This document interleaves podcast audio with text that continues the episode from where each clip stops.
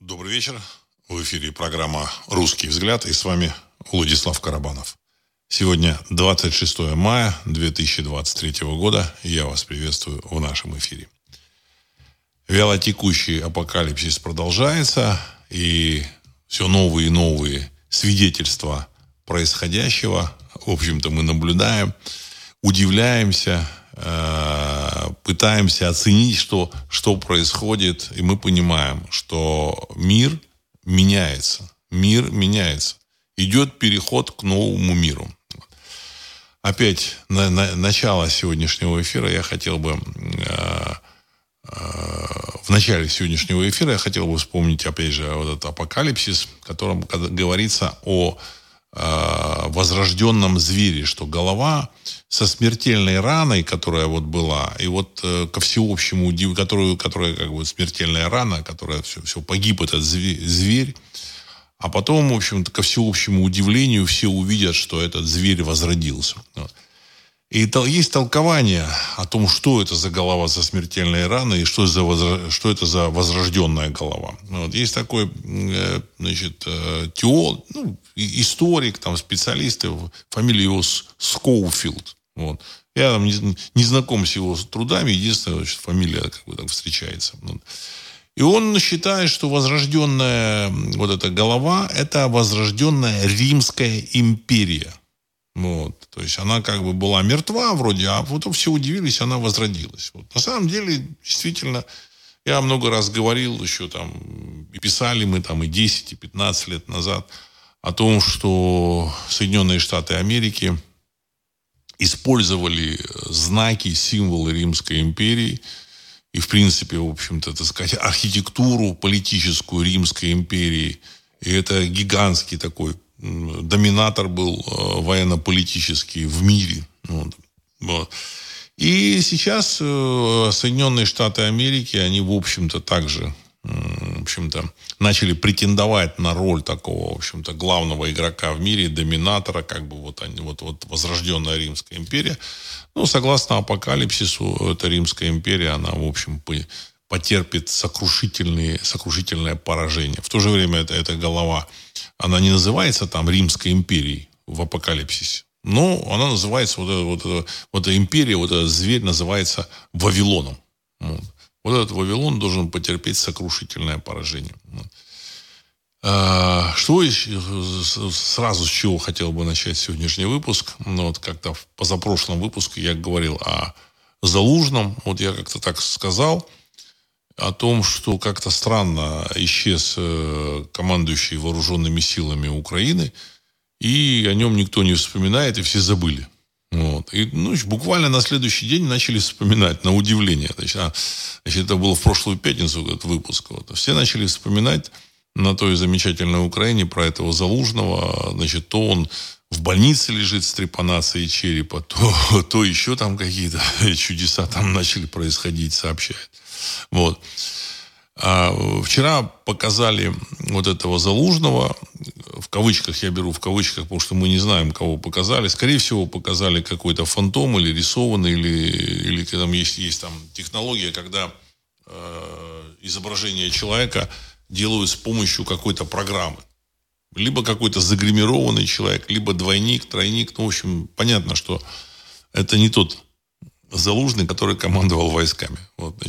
Всякие россиянские политологи, я про этих украинских вообще не говорю, они начали тут обсуждать, что он тут, видимо, болен был, поэтому мало слов сказал. На самом деле это было использование какой-то программы, либо использование какого-то, в общем-то, человека, другого загримированного, либо какие-то технологии, потому что никакого Залужного там не было. На мой взгляд. Это мое мнение. И все происходящее меня все больше убеждает в том, что этот Залужный реально сбежал. Понимаете? Потому что, если он погиб, чего сложного этим киевским товарищам показать? Он погиб. Если он в больнице, сообщи, что он в больнице, тоже показать, что он в больнице. Или людей, выходящих из больницы, которые говорили бы, что ему плохо, он там лежит. В общем, можно увидеть, что человек говорит правду, неправду. Не клоунов, а его каких-то сослуживцев. А вся эта чехарда, глупая, бездарная, она говорит о том, что он исчез с концами, и они в панике не могут понять, что придумать. Потому что они не понимают, куда он вообще исчез. То есть вариант исчезновения в сторону Аргентины и Чили, он, в общем-то, хороший для них, но ему тоже нужно где-то найти. А вариант исчезновения в сторону Российской Федерации или там Китая, он, в общем-то, такой сулит много там интересных каких-то загогулин.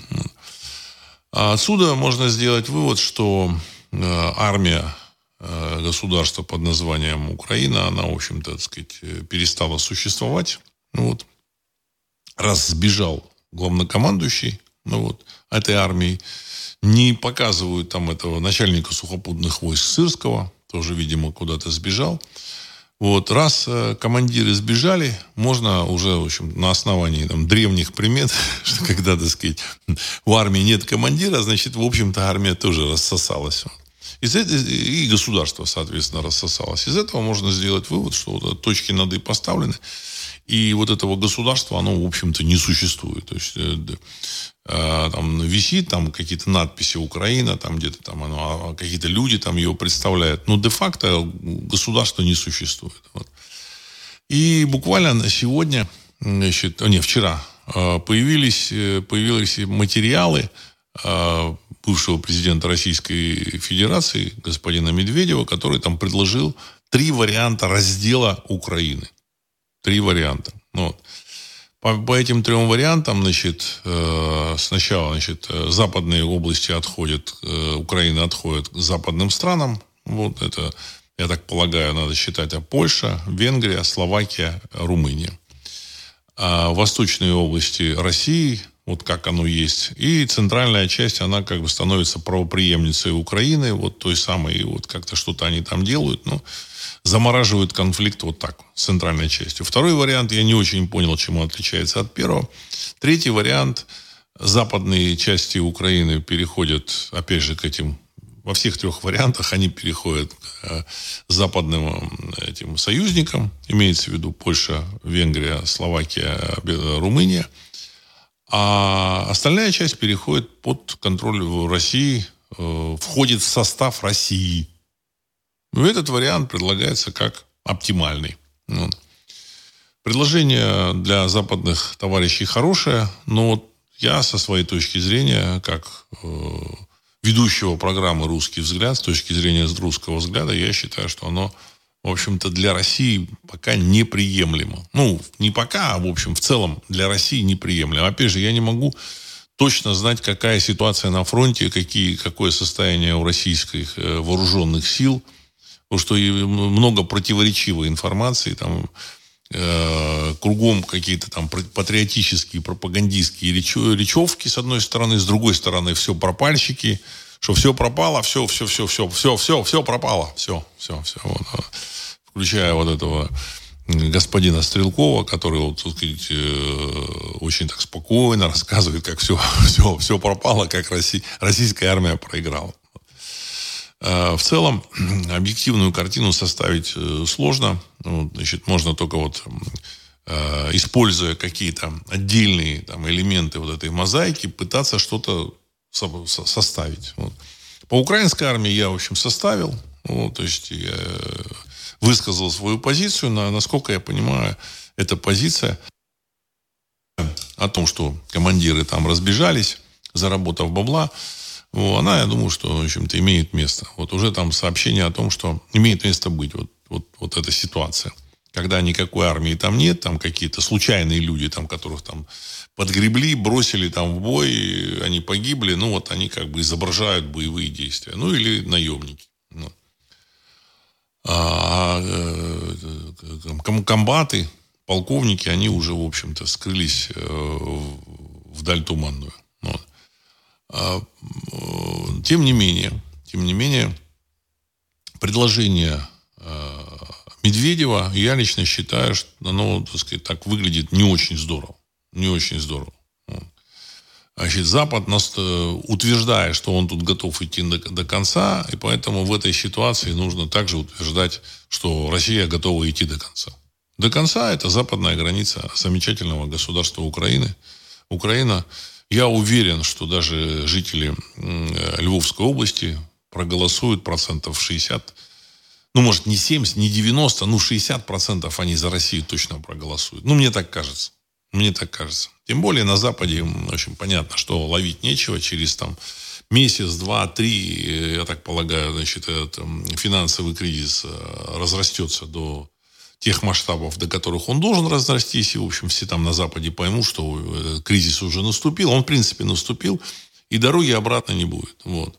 Вопрос единственный в том, что кто будет кормить Украину. Кто будет кормить Украину, значит, в режиме санкций, в режиме каких-то противодействий со стороны Западной Европы, России. Это будет непросто сделать. Но я так полагаю, что в момент финансового краха там появятся другие люди, и, в общем, все поменяется в этом мире. Поэтому предлагать сейчас чего-то какие-то разделы, пустые. Вот. Мне кажется, не совсем верно. Но это, опять же, мое мнение. Опять же, я не знаю, что с армией. Точно не знаю. Я могу составить общее представление о российской армии, тоже исходя из своего понимания и знания жизни и психологии российского, постсоветского человека. Вот. Не столько человека, а бюрократии. Вот.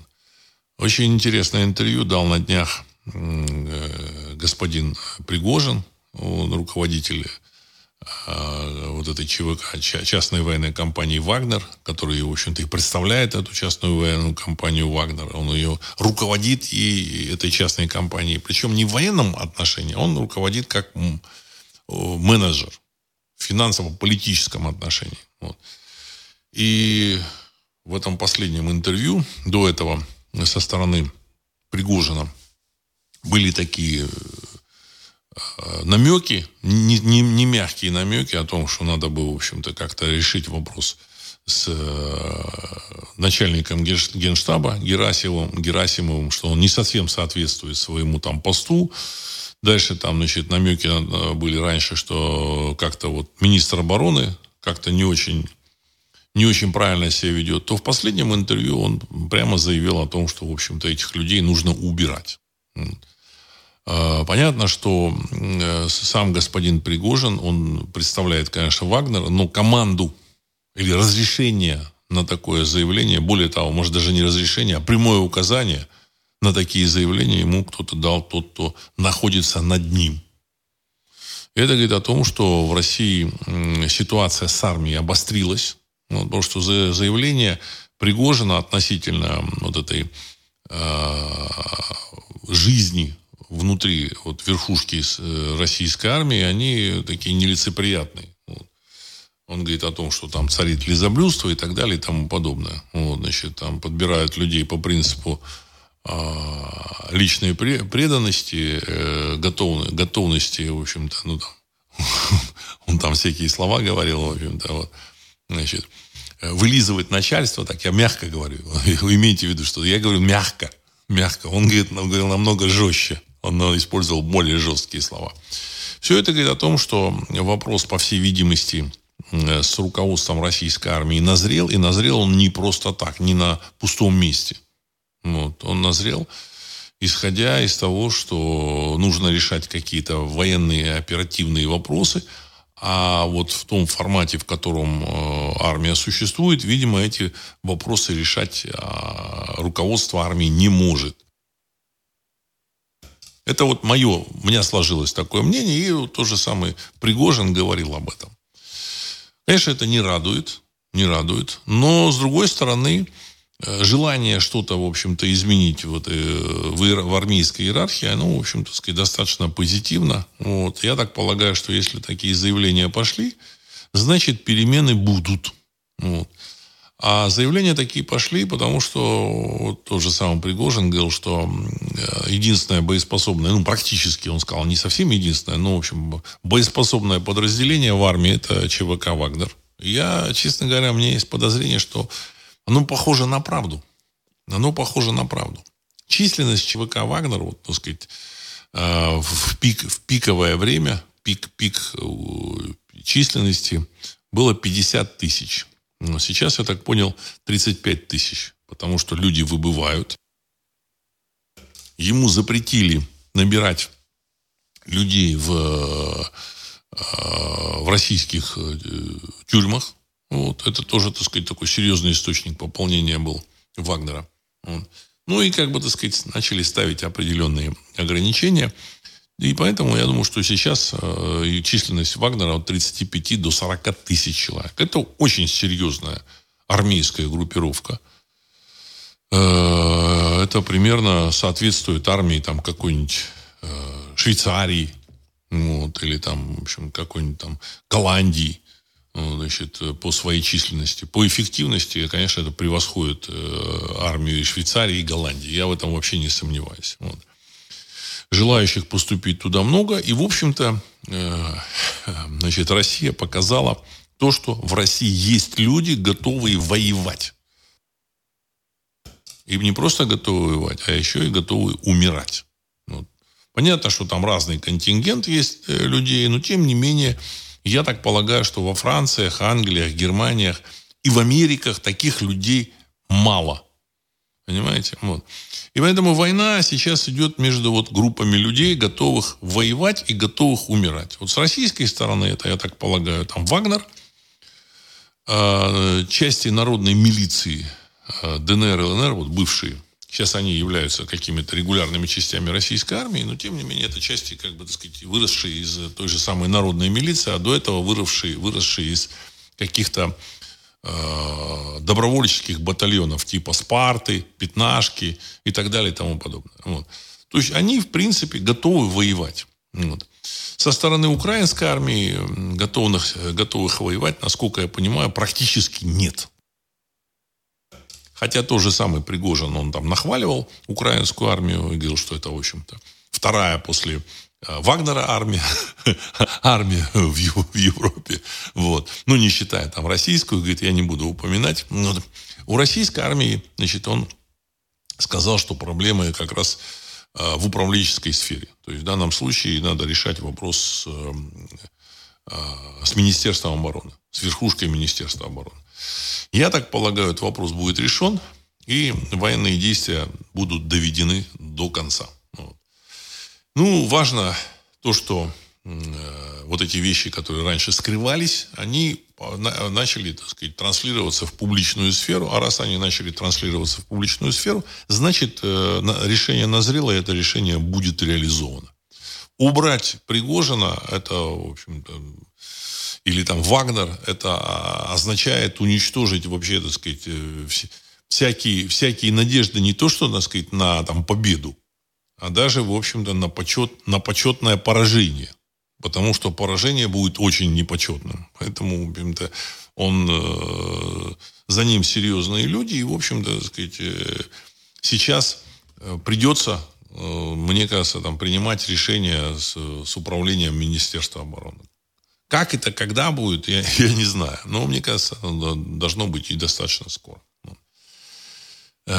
Теперь то, что касается там, мировых событий.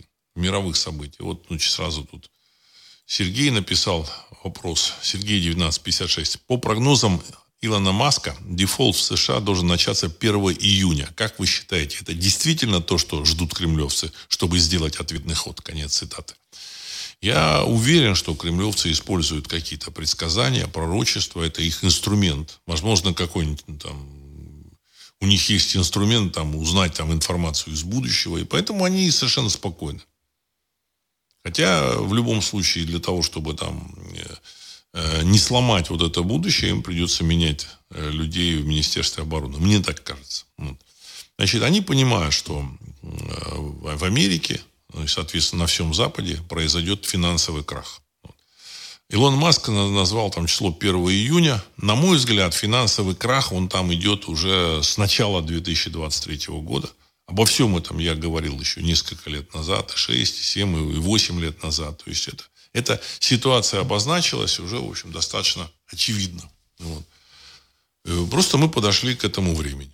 То, что там масса публики, 99,9% политиков, бизнесменов делают, занимаются своей работой, военных, там, какие-то играют политические игры, геополитические игры, это вообще ни о чем не говорит. Эти люди просто не понимают, что происходит. То, что происходит, понимает там 30, 40, 50 тысяч человек, но эти люди уже, в общем-то, запустили механизм. Они поняли, что кризис идет, и они, в общем-то, вынуждены реагировать. Они достают свои деньги из банков, что-то там скупают. Вот. И сейчас, если даже там, говорят, что там дефолта не будет, эти республиканцы в Конгрессе США договорятся с Байденом и разрешат повысить потолок госдолга. Вот. Проблема не в повышении потолка госдолга, там, в разрешении их. Проблема в том, что эти деньги им негде взять. Потому что они выгребли все из банков. Вот этот банк, там, Silicon Valley, он, на слушаниях в Конгрессе США его спрашивали, а как же вот вы там все активы растеряли, людей, которые вам доверили деньги, положили в ваш банк. Он говорит, как растерял? У меня 55% активов в этих американских гособлигациях, в трежерис. 55%. Просто они... Он взял их под трежерис и там выплачивается 1%. В общем-то, в результате того, что они в Америке там инфляция, в результате там вот этих финансовых пертурбаций, в результате эти трежерис они потеряли в цене в 4 или в 5 раз. И в этой ситуации он потерял активы, которые защищали вложения там, вкладчиков. Ну и плюс, я думаю, что еще там раздавали куда-то деньги в экономику, а экономика не работает. В общем-то, деньги берет, обратно не возвращает, они ничего там толкового не производят. И в целом такая проблема со всеми банками. Деньги уже выгреблены из банков. Все. Значит, можно только печатать деньги. Как только они начинают печатать деньги, они, в общем, к этому готовы. Весь мир об этом узнает, потому что все с лупами следят за этой ситуацией. Вот. Продать свои трежерис они уже никому не смогут. Никому они нафиг не нужны, эти трежерис. Вот. И в любом случае, значит, начнется потихонечку обвал доллара. Вот.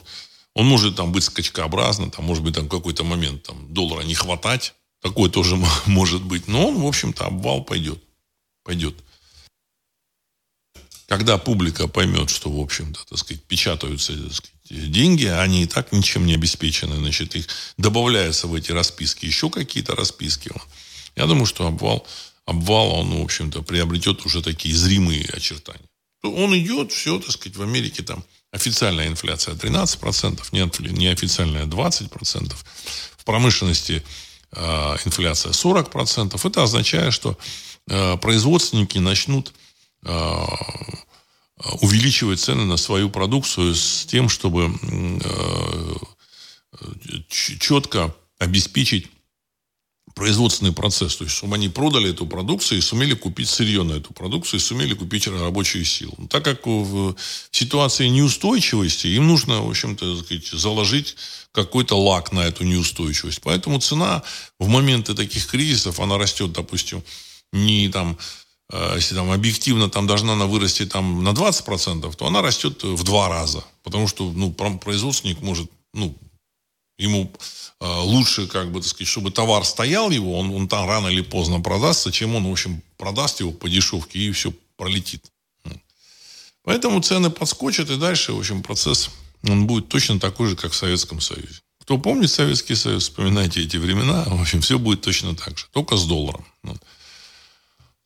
На БРИКС, по всей видимости, эти страны БРИКС объявят о своей валюте.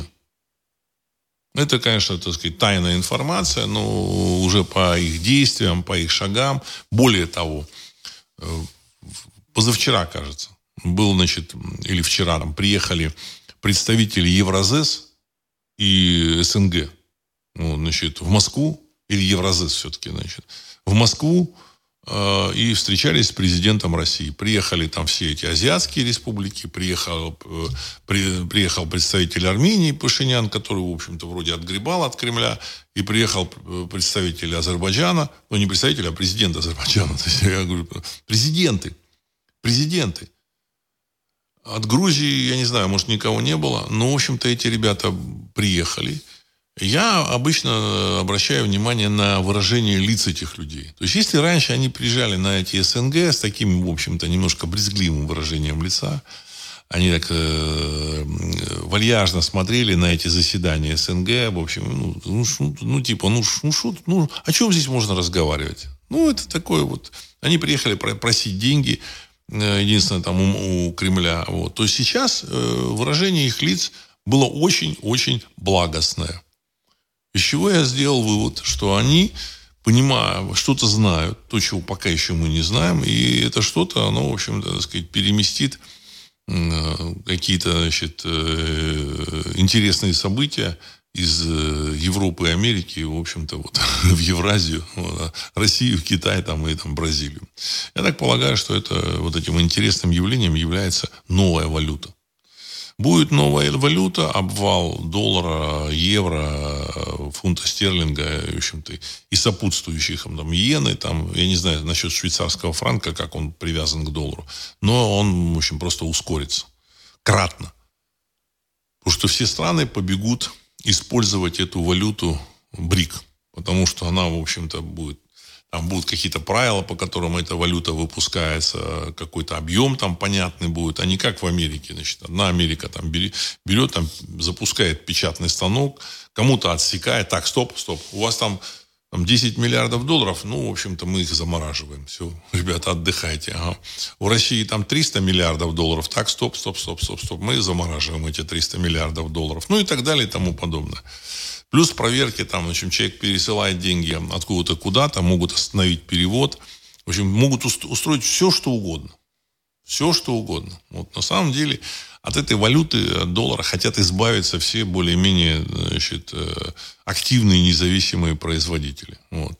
В Британии там тоже, значит, задают очень много вопросов. То есть, вот ты переводишь... Мне вот рассказывали, значит, человек переводит из России деньги на свой, там, на содержание своего дома, там, который, значит, находится в Черногории. Вот. Но переводит он в долларах. Он 10 тысяч долларов переводит. Вот. При переводе к нему, там, значит, банки, причем не в том там банке, из которого переводят, а через который, там, корреспондентский счет, через который переводят, ему задают вопрос, а зачем вам, что за деньги? А не на содержание или терроризма вы эти деньги пересылаете, в общем-то, замораживают эти деньги, там, люди ждут там по месяцу, по несколько месяцев этого перевода. То есть, этой валютой, долларом, пользоваться нельзя. Она стала токсичной. Вот.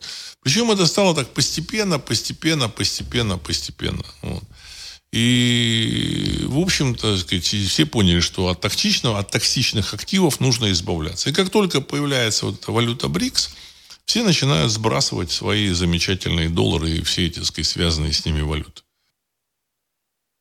Вот такая вот история. Поэтому...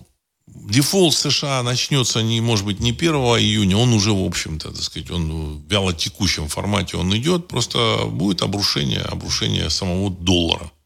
Он будет терять вес и будут сбрасывать эти деньги миллионеры, миллиардеры, там, олигархи, там, политики, значит, компании там, транснациональные. Причем американские тоже. Потому что им нужно работать, им не нужно там защищать доллары. 300 лет им это не нужно. Они уже начали это делать. Так. Влад, Флорида, видимо. Владислав, прокомментируйте, пожалуйста, отказ китайцев от проекта «Сила Сибири-2» в пользу газопровода из Туркменистана. Конец цитаты. Уважаемый Влад, вы очень много, видимо, получаете информации из... каналов, которые там, дирижируются там, теми же самыми американскими пропагандистами, специалистами, или там, в общем-то, ЦИПСО, там, это вот, на Украине есть такая служба.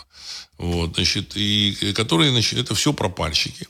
Они его с утра до вечера ретранслируют, что все пропало.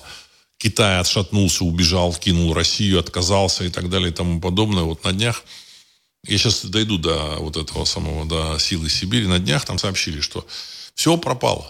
Китай строит обводную железную дорогу через Киргизию, Узбекистан и Туркмению в Иран. Все. Он кинул Россию. Через Россию вот этого шелкового пути не будет. Люди, которые это там говорят, все пропало. Все, Китай кинул Россию. Люди, которые это говорят, они вообще не понимают.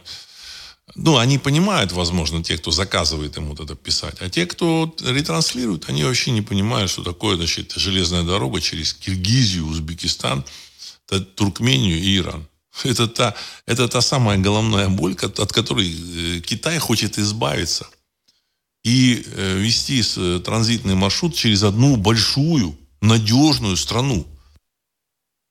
Понимаете? Так же, как вот между Россией и Европой существует замечательная страна под названием Украина, государство. И головных болей от этой Украины просто мама не горюй с этим газопроводом. Тогда столько головных болей, что даже вот эти построили обводной путь, чтобы только избавиться от них. Нет, они взорвали его. Ну, не их, а их, как бы, так сказать, кураторы взорвали этот обводной путь силы, этот Северный поток 1-2. Поэтому им нужен надежный маршрут через Россию. Этот маршрут может быть, но через 4 государства. Это 4 государства со своими какими-то этими местными там князьками, царьками, оппозицией, позицией, диспозицией, вот, которые там за 3 копейки устроят демонстрацию, взорвут эту железную дорогу, перекроют, потребуют деньги и все, что угодно. В общем, причем это будут делать и в Киргизии, и в Узбекистане, и в Туркмении. То есть это ненадежный путь. Понимаете? Ну, его сделали так, чтобы, в общем-то, совсем тут... или там делают, чтобы совсем, в общем-то, не быть завязанным на Россию. И дальше еще и замечательная такая страна Иран. Так сказать, вполне себе суверенная, серьезная, которая скажет так. Через нас грузы хотите? Контейнеры? А у нас такие условия. Понимаете? И условия могут быть самые разные. От участия в космической программе Китая и до, я не знаю, значит, там, переселения из Ирана там, кого-то в Китай. Все, что угодно может быть. Понимаете? Вот. Поэтому Россия и Китай, Россия как транзитная страна наиболее надежна для северного, для шелкового пути. А все яйца нельзя складывать в одну корзину, в общем-то, и китайцы правильно делают. То же самое касается и силы Сибири. Из Туркменистана они ведут какую-то еще ветку для того, чтобы не зависеть на 100% от России. Это Китай большая суверенная страна. Они не могут, в общем-то, позволить себе зависеть от одного поставщика. Они должны диверсифицировать все. Понимаете, Россия поступила бы точно так же. Ну, значит, в силу ограниченности ресурсов туркменского газа, я хочу сказать, что главным поставщиком газа будет Россия.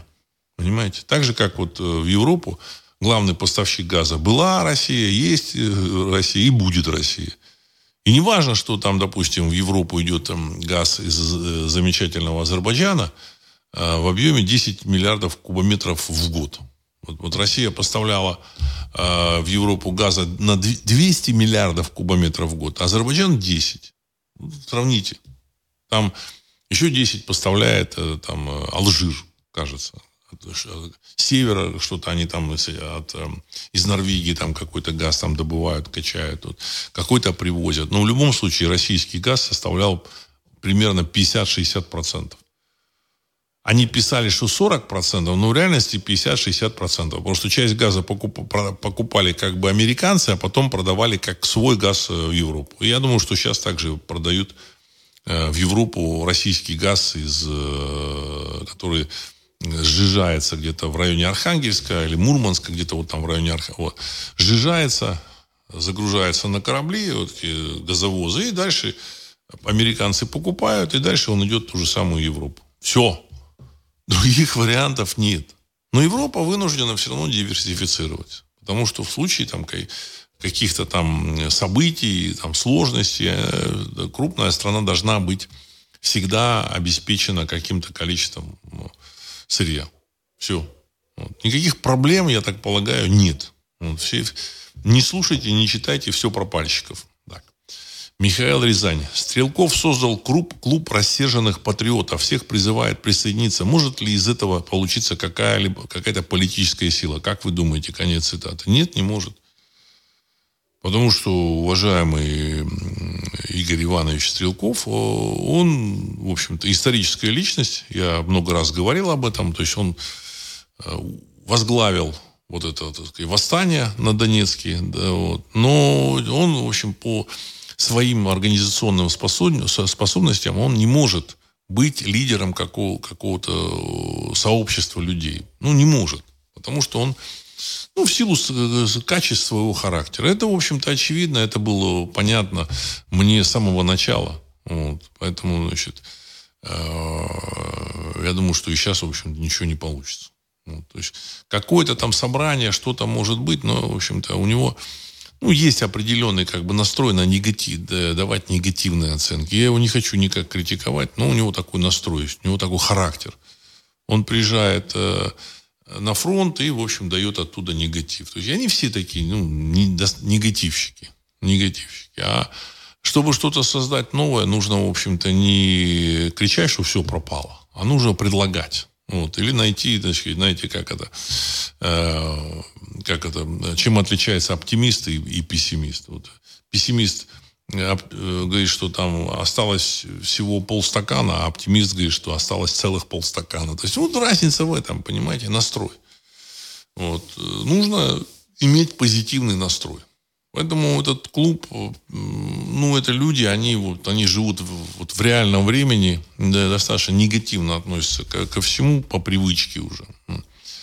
А нам нужно видеть что-то хорошее в этом мире. Вот. Значит, как это говорил господин Горбачев, политика – это искусство реального. Вот выступление того же самого Пригожина, вот его интервью, час 17, оно длилось, это интервью, где он рассказывал о ситуации с Вагнером, в армии и так далее и тому подобное. Оно, на мой взгляд, в общем-то, такой рубежный момент, это рубежное интервью, которое говорит о том, что в России де-факто началась политика. Еще она не переросла в публичное поле, политика еще запрещена. Если вы попробуете где-то что-то там сказать, и вы будете достаточно заметной личностью, в общем, я думаю, не советую этого делать. Вот. Но политика началась. Дальше она будет расширяться по мере развала западного финансового рынка. Оно будет разваливаться со страшной силой. Значит, в России все больше и больше будет политики. Потому что единственным доминатором в Европе останется Россия. Вот. В западном полушарии даже. Ну, западное полушарие неправильно. Это вот Америка, обе Америки. Ну, я думаю, западная часть Евразии. Вот в Западной Евразии единственным доминатором будет Россия. Нет у нее конкурентов. То есть у России есть вооруженная сила.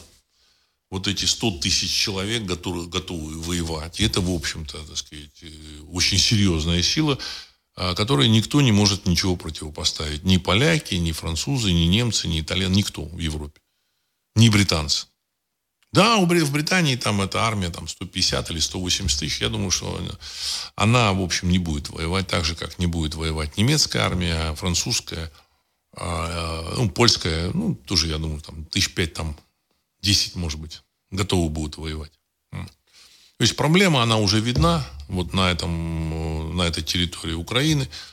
Иллюзии вот этих западных политиков, глупых, дурных достаточно людей, которые почему-то думали, что с помощью великой западной техники они смогут сокрушить, и денег они смогут сокрушить Россию. Выяснилось, что в России, в общем, много чего не в порядке. И в армии, и в управлении армии, еще много чего. Но вот этих людей, готовых воевать, их, в общем, достаточное количество. Достаточное количество. И, оказывается, их сокрушить вообще никак нельзя. Более того, они готовы сокрушить то, что там, в общем-то, им противостоит на Западе. Единственная сейчас их надежда, так сказать, удержать каких-то людей в Минобороны России, своих, свою агентуру. Вот, значит, и На мой взгляд, западники очень серьезно прокололись в этом отношении. Они фактически засветили ее. То есть, они начали кампанию против Пригожина. Ну, там Вашингтон-Пост, кажется, написала статью, что там он где-то там выезжал в Африку, встречался с то ли с Залужным, то ли там с Будановым, вот этим начальником разведки Украины. Вот. Это Вашингтон-Пост пишет. То есть они фактически пытаются его слить. Почему? Ну, потому что он выступает против руководства Минобороны России, где сидят, видимо, их агенты. И это просто должно ускорить ситуацию с заменой в этой Минобороны. Потому что все очевидно. Заказ на слив этого Пригожина идет из Вашингтона. Вот, я думаю, что они очень сильно прокололись. Вот. И, на мой взгляд, это вот все, что там они сделали, оно как бы ускорит эти процессы. Люди там, понимаете, вот эти шахматисты, шахматы, вот раньше я вот с большим пиететом относился к западным политическим шахматистам. Ну, видимо, вымерли все. Вымерли, так сказать, люди, которые дружили с реальностью. Вот. И там и за кулисами, и в общем, на сцене люди, которые не дружат с реальностью. Понимаете? Вот. Свое мнение я высказывал о том, что, возможно, вот главные кукловоды, главные игроки Анунаки бросили их, сказали, ну, ребята, вы разбирайтесь сами, и отвалили. Ну, есть такое подозрение. Вот у меня есть такое серьезное подозрение. Отвалили вот этих товарищей. И они несут полную ахинею. Ну, там последняя там эта фишка, это самолеты F-16. Вот. Причем про эти самолеты обсуждают и российские политологи. Мне, конечно, смешно, понимаете, выступают российские люди там, в званиях, там, какие-то политологи, и несут полную хрень, полную ахинею. Какие самолеты? 10 лет назад, 15, наверное, я писал, так сказать, о том, что эпоха самолетов закончилась. Закончилась. Эпоха сейчас должна была быть наноаппаратов, вот, нанопилотируемых аппаратов, вот. Беспилотников, понимаете? Я тогда писал, что беспилотники, никакой альтернативы беспилотникам нет, потому что это вот здоровая бандура, там, 10 тонн весом самолет. Вот этот F-16, он, если не ошибаюсь, полетный вес 13 тонн. Эта бандура, она, в общем-то, видна на экране локаторов за там, 200-250 километров. В общем-то, нажимаешь кнопку и сбиваешь ее там, в глубине территории противника. Понимаете? Вот. Ну, хрен с ним, с самолетом не жалко. Ну, там пилот сидит. Вот. Сама эта бандура стоит, там, F-35 стоит порядка там, 350 миллионов $350 миллионов. Значит, F-16 там, они сейчас продают там, за 30 там, или за 40 миллионов $40 миллионов. Я не знаю. Все это дрова летающие. Летающие дрова. Современными средствами ПВО авиация, ну, такая истребительная, вот эти F-16, Су-35, 37, она неэффективна. И, ну, эффективны они только в борьбе с партизанами. Понятно, что у ИГИЛ там, или там еще каких-то партизанов там средств ПВО современных нет, только стингеры, хотя и стингеры достаточно опасны.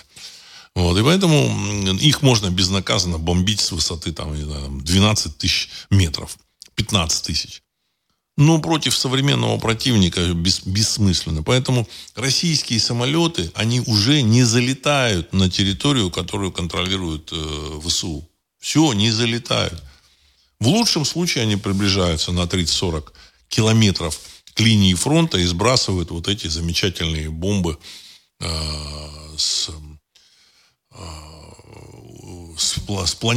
корректируемыми такими этими планерами. Все там. Ну, нового типа вот эти корректируемые авиабоеприпасы, как-то они называются. КИП, кажется. Или КАП. Вот. Или авиабомбы. Все. Потому что если он залетает чуть-чуть чуть-чуть ближе приближается к линии фронта, его сбивают. Над линией, за линией фронта его гарантированно сбивают. Все. Эпоха самолетов закончилась. Это не значит, что, так сказать, пилотируемых. Это не значит, что совсем. Беспилотники нужны, которые управляются с земли, со спутников. Значит, самую главную роль играет защищенный канал связи и защищенная система управления, защищенная система, значит, на этом самолете. Все. Понимаете? Этот самолет должен быть меньше, но он должен быть менее заметен. И он должен быть дешевым. Потому что даже вот эти самолеты там сейчас могут сбивать там в бесчисленных количествах. Ракетное оружие обнулило все тактические и стратегические приемы. Стратегическая авиация, она еще может существовать. Грубо говоря, если Россия хочет нанести удар там по Вашингтону или там по каким-то там замечательным городам типа Лондона и Парижа, вылетают самолеты и летят над Атлантикой где-то там, понимаете, над северными широтами, выходит в середине Атлантики, и с 2000 километров там, или с 1500 километров над Атлантикой пуляют в сторону Парижа, Вашингтона и там, в сторону там, Лондона. Это еще может как-то быть. Все остальное бессмысленно. Авиация на поле боя – это мертвое все. Это прошлое. Прошлый век, 20 век. Все. Еще можно, я говорю, бороться там, с партизанами. Там, этими афганскими еще. Хотя я думаю, что у них сейчас уже вот у этих талибов все, средства ПВО есть, все есть. Единственное, для чего это все нужно, для того, чтобы крупные авиастроительные компании зарабатывали деньги. Дело в том, что эти авиастроительные компании, они интегрированы фактически с Министерством обороны, с государственной машиной в Соединенных Штатах Америки и в России то же самое. Они интегрированы, и поэтому они проплачивают лоббизм о том, чтобы кричать с утра до вечера, какие классные там у них новые самолеты появились. F-35. Очень классные самолеты. По 350 миллионов долларов. Цена этого самолета, я не знаю сколько, 150 миллионов, я думаю, что они там, может, 200 так хорошо там напиливают себе, так сказать, на молочишко. С танками та же самая история. В общем-то, сейчас танки, значит, нужны дешевые. Поэтому российские Т-72, они, в общем, намного эффективны, именно потому, что дешевые. А вот этот леопарды, которые стоят там безумных денег, понимаете, в общем-то, они неинтересны, их уничтожают просто, так сказать, 10 этих Т-72 и один леопард. В общем, 10 Т-72, они все-таки лучше, потому что их больше, и они дешевле. Сейчас война ракет. Все, нужно это понимать. Война ракет, беспилотников и средств радиоэлектронной борьбы. К сожалению, в российской армии там, в общем, не все все это понимали, поэтому с беспилотниками были не готовы. Со средствами РЭБ были готовы, но со средствами связи были не готовы, и так далее и тому подобное. В целом, главный игрок на поле боя – это солдат. Солдат, пехотинец, штурмовик. И, в общем-то, как выяснилось, у России есть 100 тысяч штурмовиков, готовые, в общем-то, штурмовать все, что угодно. Хоть Варшаву, хоть Берлин, хоть Париж. Не захотят они ядерной войны. В общем-то, так сказать, эти солдаты придут в Париж. Если какие-то там люди думают, что там это не будет, будет. Когда разразится финансовый кризис, они сами будут звать. Опять же, так сказать, в России тоже начнется, так сказать, он уже начался, в общем, политический процесс. Он еще там не раскачался, через там, 3, 4, 5, 6 месяцев начнутся, так сказать, голоса, все, обсуждение, и дальше, в общем, процесс пойдет. Потому что с той политической конфигурацией, которая в России есть, управленческая, в общем-то, страна не может, к сожалению, развиваться. Война идет уже там год и там 3 месяца, а решение, которое нужно, так сказать, так и не сделано. Призывают, давайте, предприниматели, давайте, вкладывайтесь. Человек должен быть полным идиотом, чтобы вкладываться, сказать, с налогами 55%. Там, 20% НДС, 25% корпоративный налог и еще там какие-то эти социальные эти самые. Все это безумие. Это не может работать. Вот. А в России до сих пор не могут эти вопросы, простые вопросы, решить. Решить вопросы с таможней тоже не могут. Они говорят, ну да, вот мы торгуем с Китаем. Торгуем с Китаем через замечательные государства Казахстан и Киргизию. Почему? Потому что завозят через Киргизию, проще пройти таможенную очистку. А потом уже как вот продукция попала на территорию Евразес, вот, Киргизия входит в Евразес, и уже дальше они, так сказать, уже там в Россию беспошлино, уже без таможни они завозятся. А в Россию напрямую китайцы не хотят завозить, потому что эти таможенники сожрут все мозги, в общем-то, и будут мешать, и деньги высосут, и, в общем-то, бессмысленное занятие. То есть люди до сих пор там в Москве не могут эти вопросы решить. Самые примитивные вопросы. Патрик, как только президент призвал развивать беспилотную отрасль, буквально через неделю по Кремлю нанесли удар беспилотникам и тут же запретили летать на беспилотниках во всей стране. Конец цитаты. Ну, я думаю, что это, возможно, совпадение, а может, не совпадение. Вот. Значит, дело в том, что... А вот то, что запретили летать на беспилотниках, ну это, возможно, нужно. Вот, знаете, развитие беспилотников и полеты на беспилотниках, это, в общем-то, вещи не совсем взаимоисключающие. Можно развивать и беспилотную авиацию, и в то же время запрещать гражданам пользоваться беспилотниками дома. Можно, понимаете. Вот. Важно, чтобы оно как бы развивалось, оно имело перспективы с точки зрения там, налогов, с точки зрения там, возможностей, там, таможни, там, какой-нибудь, еще чего-то. Очень много бюрократии в России. Очень много проверяющих, перепроверяющих, которые там за цифрами следят. Ну, я просто знаю, буквально вот тут сам видел, значит. Там какой-то таможенник в чем-то ошибся, вот, а получатели начинают бегать там в какой-то цифре, там, менять эти бумажки там по несколько недель.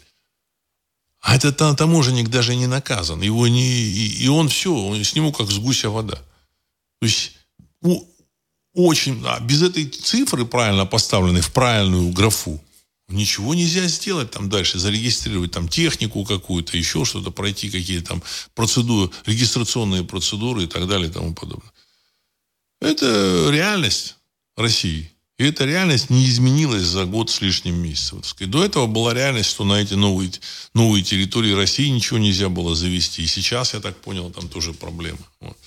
Поэтому ничего не меняется, к сожалению. Вот. А жизнь сейчас заставит менять. Вот. Вилков, Владислав, здравия.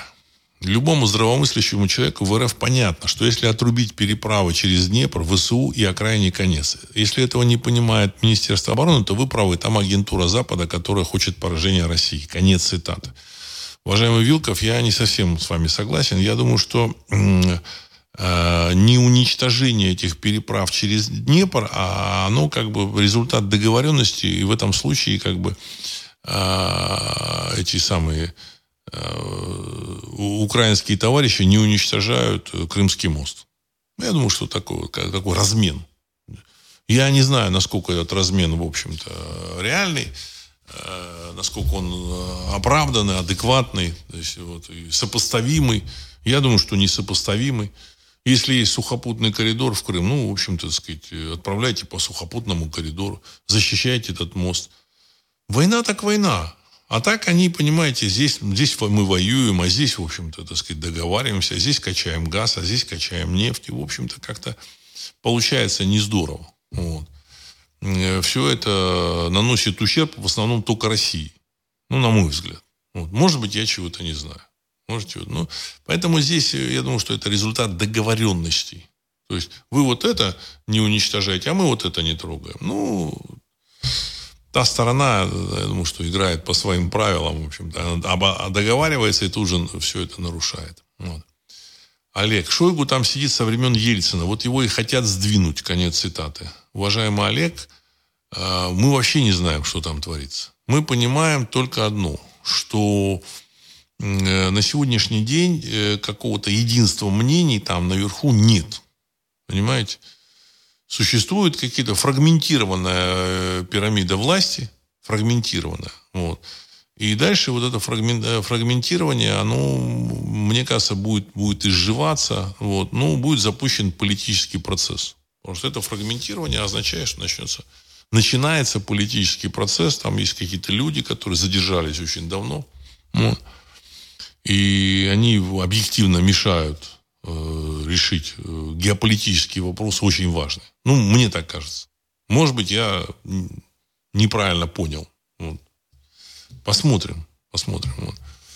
Поэтому процесс политический пошел. Вот это самое важное. Олег, да там пилотов уже нет F-16. Кстати, он лучше новых. Насчет там F-16, самолета. Сейчас самолет, вот такой пилотируемый самолет, это просто платформа. Мы об этом писали, я об этом писал 15 лет назад, когда в России с придыханием наблюдали за Су-57, самолет пятого поколения. На это было затрачено гигантское количество денег, безумное количество денег. Лучше бы сделали гражданский авиалайнер, среднемагистральный какой-нибудь, чуть побольше, чем с большей дальностью полета, нежели вот этот Суперджет 100, у которого 4000 километров или 4500 километров. А куда-то дальше лететь у России нет самолета. Но все вбухали вот в эту авиацию. А эта авиация, она, в общем, не работает, все пустое. Денег я... С трудом могу представить, сколько потрачено на это денег. Я думаю, что десятки миллиардов долларов можно было выпустить. Тут, я не знаю, пяток каких-нибудь вариаций гражданских самолетов. Аналог А380, это Airbus 380, такой белуга, который на 500 мест. Можно было еще на Боингов аналоги выпустить. В общем, никаких проблем не было. Ну... Опять же, это уход в сторону. 15 лет назад я говорил. С «Арматой» та же самая история. Никакая «Армата» не нужна. В общем, в современной войне ракеты, еще раз ракеты. Ракеты и беспилотники. Побеждает та сторона, которая использует наиболее эффективно технику. Почему Советский Союз победил в войне 1941-1945 года? Немцы делали прекрасные танки. Тигры у них прекрасные танки, леопарды не знаю, но тигр был прекрасный танк. Только они его выпускали в 10 или 15 раз меньше, чем Советский Союз Т-34. И по количеству Т-34, в общем-то, выиграли. Тигров было выпущено 5000, а Т-34 было выпущено 120 000. И все. Ну, просто они выпускали, кроме тигров, еще других танков, леопарды, пантеры какие-то, еще как... Не леопарды, пантеры. Леопард это сейчас. Так же и здесь. Не нужно никаких «Армат», никаких Су-57, ничего не нужно. Больше ракет, беспилотников. И вот иранцы, кстати, в этом отношении, они достаточно умные ребята. Они, в общем, сделали ставку на беспилотники, и выясняется, что они своими беспилотниками могут решать стратегические задачи. Вот.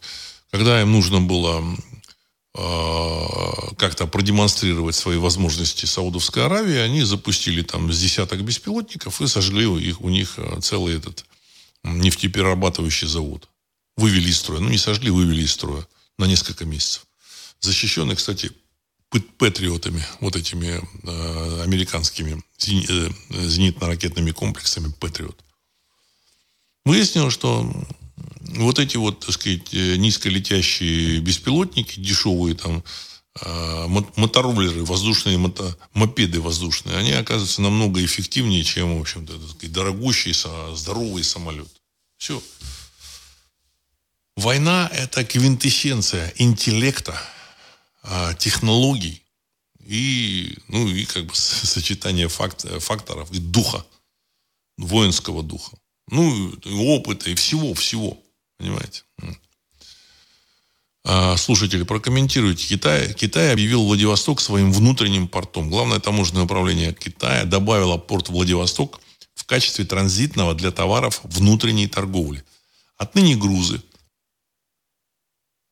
которые отправляются из одной провинции Китая в другую, будут проходить через Владивосток без таможенных процедур. Конец цитаты. Уважаемый слушатель, скорее всего, вы тоже почитали информацию либо ЦИПСО, Центр по информационно-психологической обработке, либо каких-то, вот, так сказать, там, дирижируемых грамотными зарубежными специалистами, и, в общем-то, вот это, вот, так сказать, транслировать. Ну, сделали они по каким-то причинам, ну, их, значит, нужно им. Либо это ерунда, понимаете, так сказать. Сказать, что там Владивосток перешел под контроль Китая, ну, в общем-то, это ерунда. Поэтому не обращайте на это внимания, не тратьте время. Не тратьте время. Вот. Дмитрий, как вы видите роль Вагнера в России? Конец цитаты. Я вижу, как демонстрация эффективной частной военной кампании. Вот этот Пригожин, он сказал важные вещи. Что в нашей компании нет тут званий. Есть должности. Командир там роты, командир там взвода, там, командир еще чего, там, вот, там, командир там, радиостанции. Его. А этих самых военных званий нет. И мы прекрасно обходимся без этих званий. Вот. Ну, у них такая форма, такая специфика. Он сказал, что у него служит 6 тысяч офицеров. 6 тысяч офицеров служит в Вагнере. Понимаете, огромное количество. И каждый там шестой это офицер бывший. И служат хорошо. Понимаете? Вот. То есть Вагнер продемонстрировал эффективность частных компаний. Вот. А люди там начинают там, говорить, ну, нужно государство. Они не понимают, что государство это ничье. Это, точнее, оно чье-то в руках чиновников. Вот так любил управлять Борис Абрамович Березовский. Вот, значит, а самое эффективное, он брал в государственную компанию, ставил своего человека, и все, и высасывал эту компанию. Поставил там 2 человек в Аэрофлот, и все, начал, так сказать, грести оттуда деньги. Зачем ему покупать весь Аэрофлот? То есть государственное, это значит ничего, но он поставил там чиновника. Это значит, он на время того, как сидит этот чиновник во главе этой компании, это его собственность. Просто он понимает, что эту собственность он на себя никак не оформит, поэтому он считает, что нужно как можно больше выкачать денег и, так сказать, решить какие-то свои ништяки. Все. Так было, есть и будет всегда. Так же, и, к сожалению, и в армии.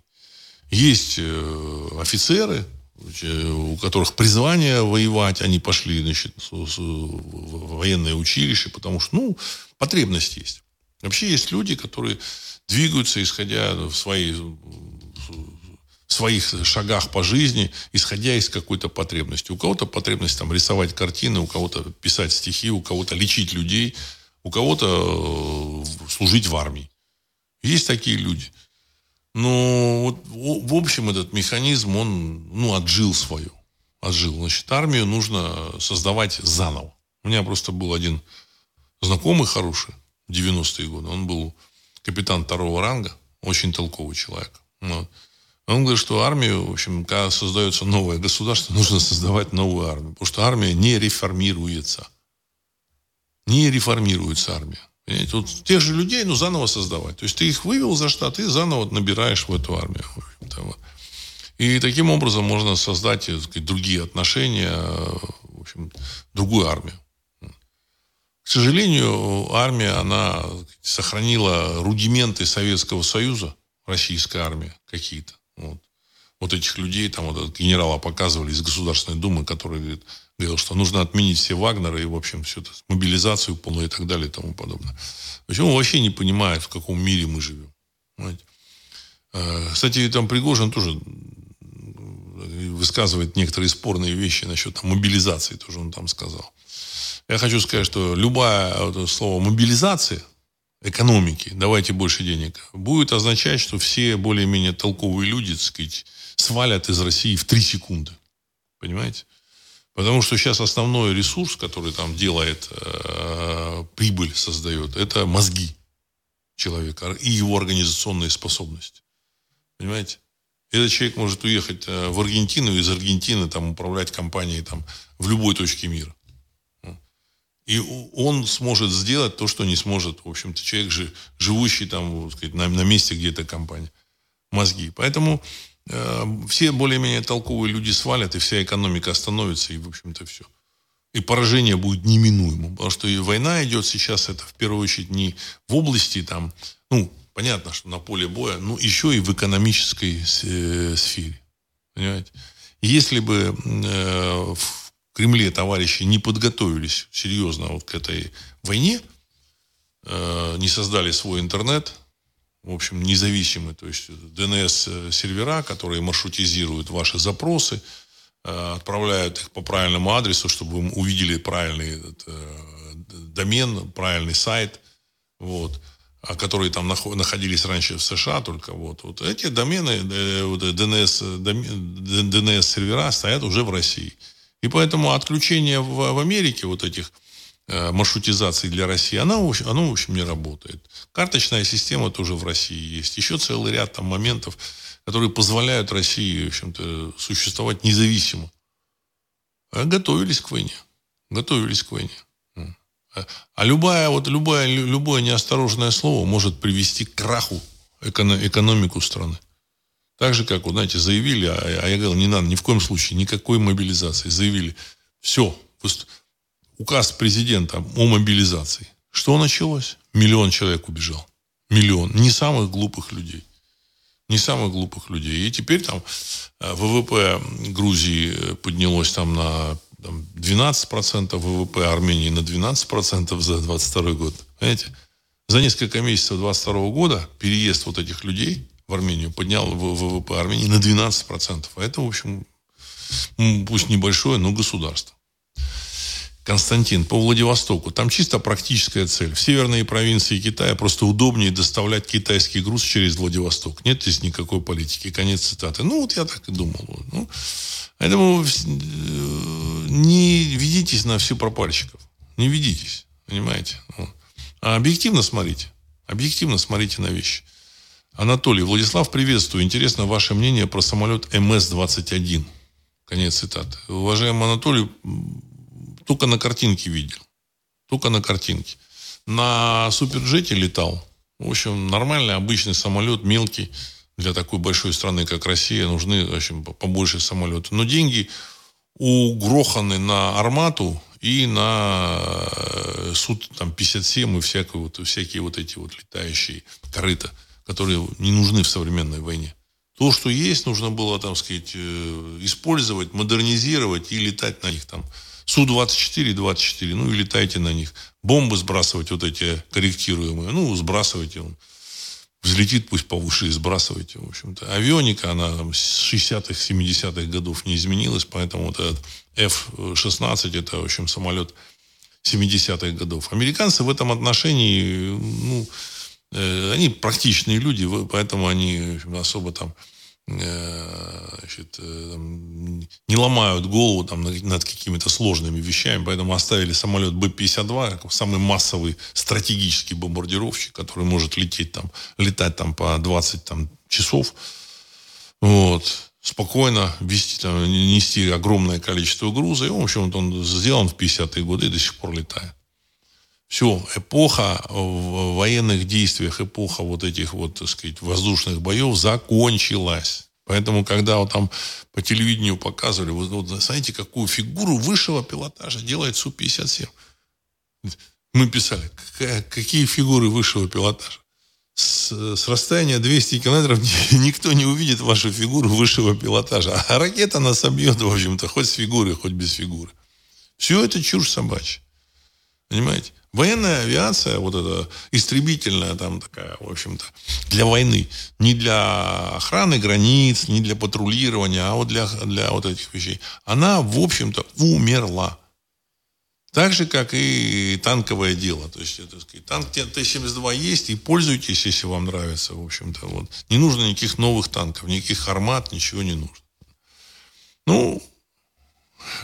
Это уже, в общем-то, так сказать, там товарищи, так сказать, пилят деньги, и понятно, что они там пропихивают то, что они как бы считают нужным. Олег, государство, оно ничье, оно не наше, а компания, она в своих интересах действует. Государство также тоже может создавать условия для компаний, которые будут действовать в целях этого государства. Государство, по сути, это та же компания, конец цитаты. Не совсем верно.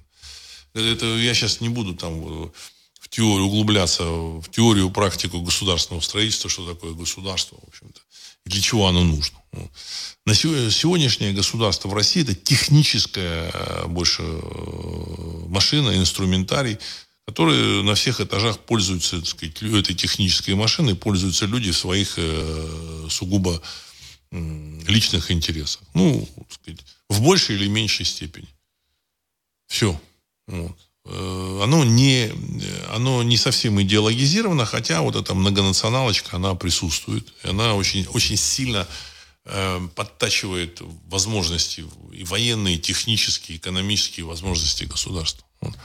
Но это уже, в общем-то, я думаю, что из другой серии там, разговоров. Вот. Мы должны понимать, что процесс перехода, в общем-то, в большую политику, он уже, в общем-то, обозначен. В течение ближайших 3 летних месяцев, я думаю, что, так сказать, будут события и в мире, и в России, они, в общем-то, идут. То, что было еще там 3-4 месяца назад, и сейчас уже мир поменялся. Уже мир поменялся. Перемены будут, в общем, более зримые. Дай бог, чтобы все вы спокойно относились к этим переменам, не дергались по мелочам, вот, спокойно. Понимаете? Самое главное – здоровье, запомните. Самое главное – здоровье, хорошее настроение. Моделируйте хорошее настроение. Транслируйте гармонию в этот мир.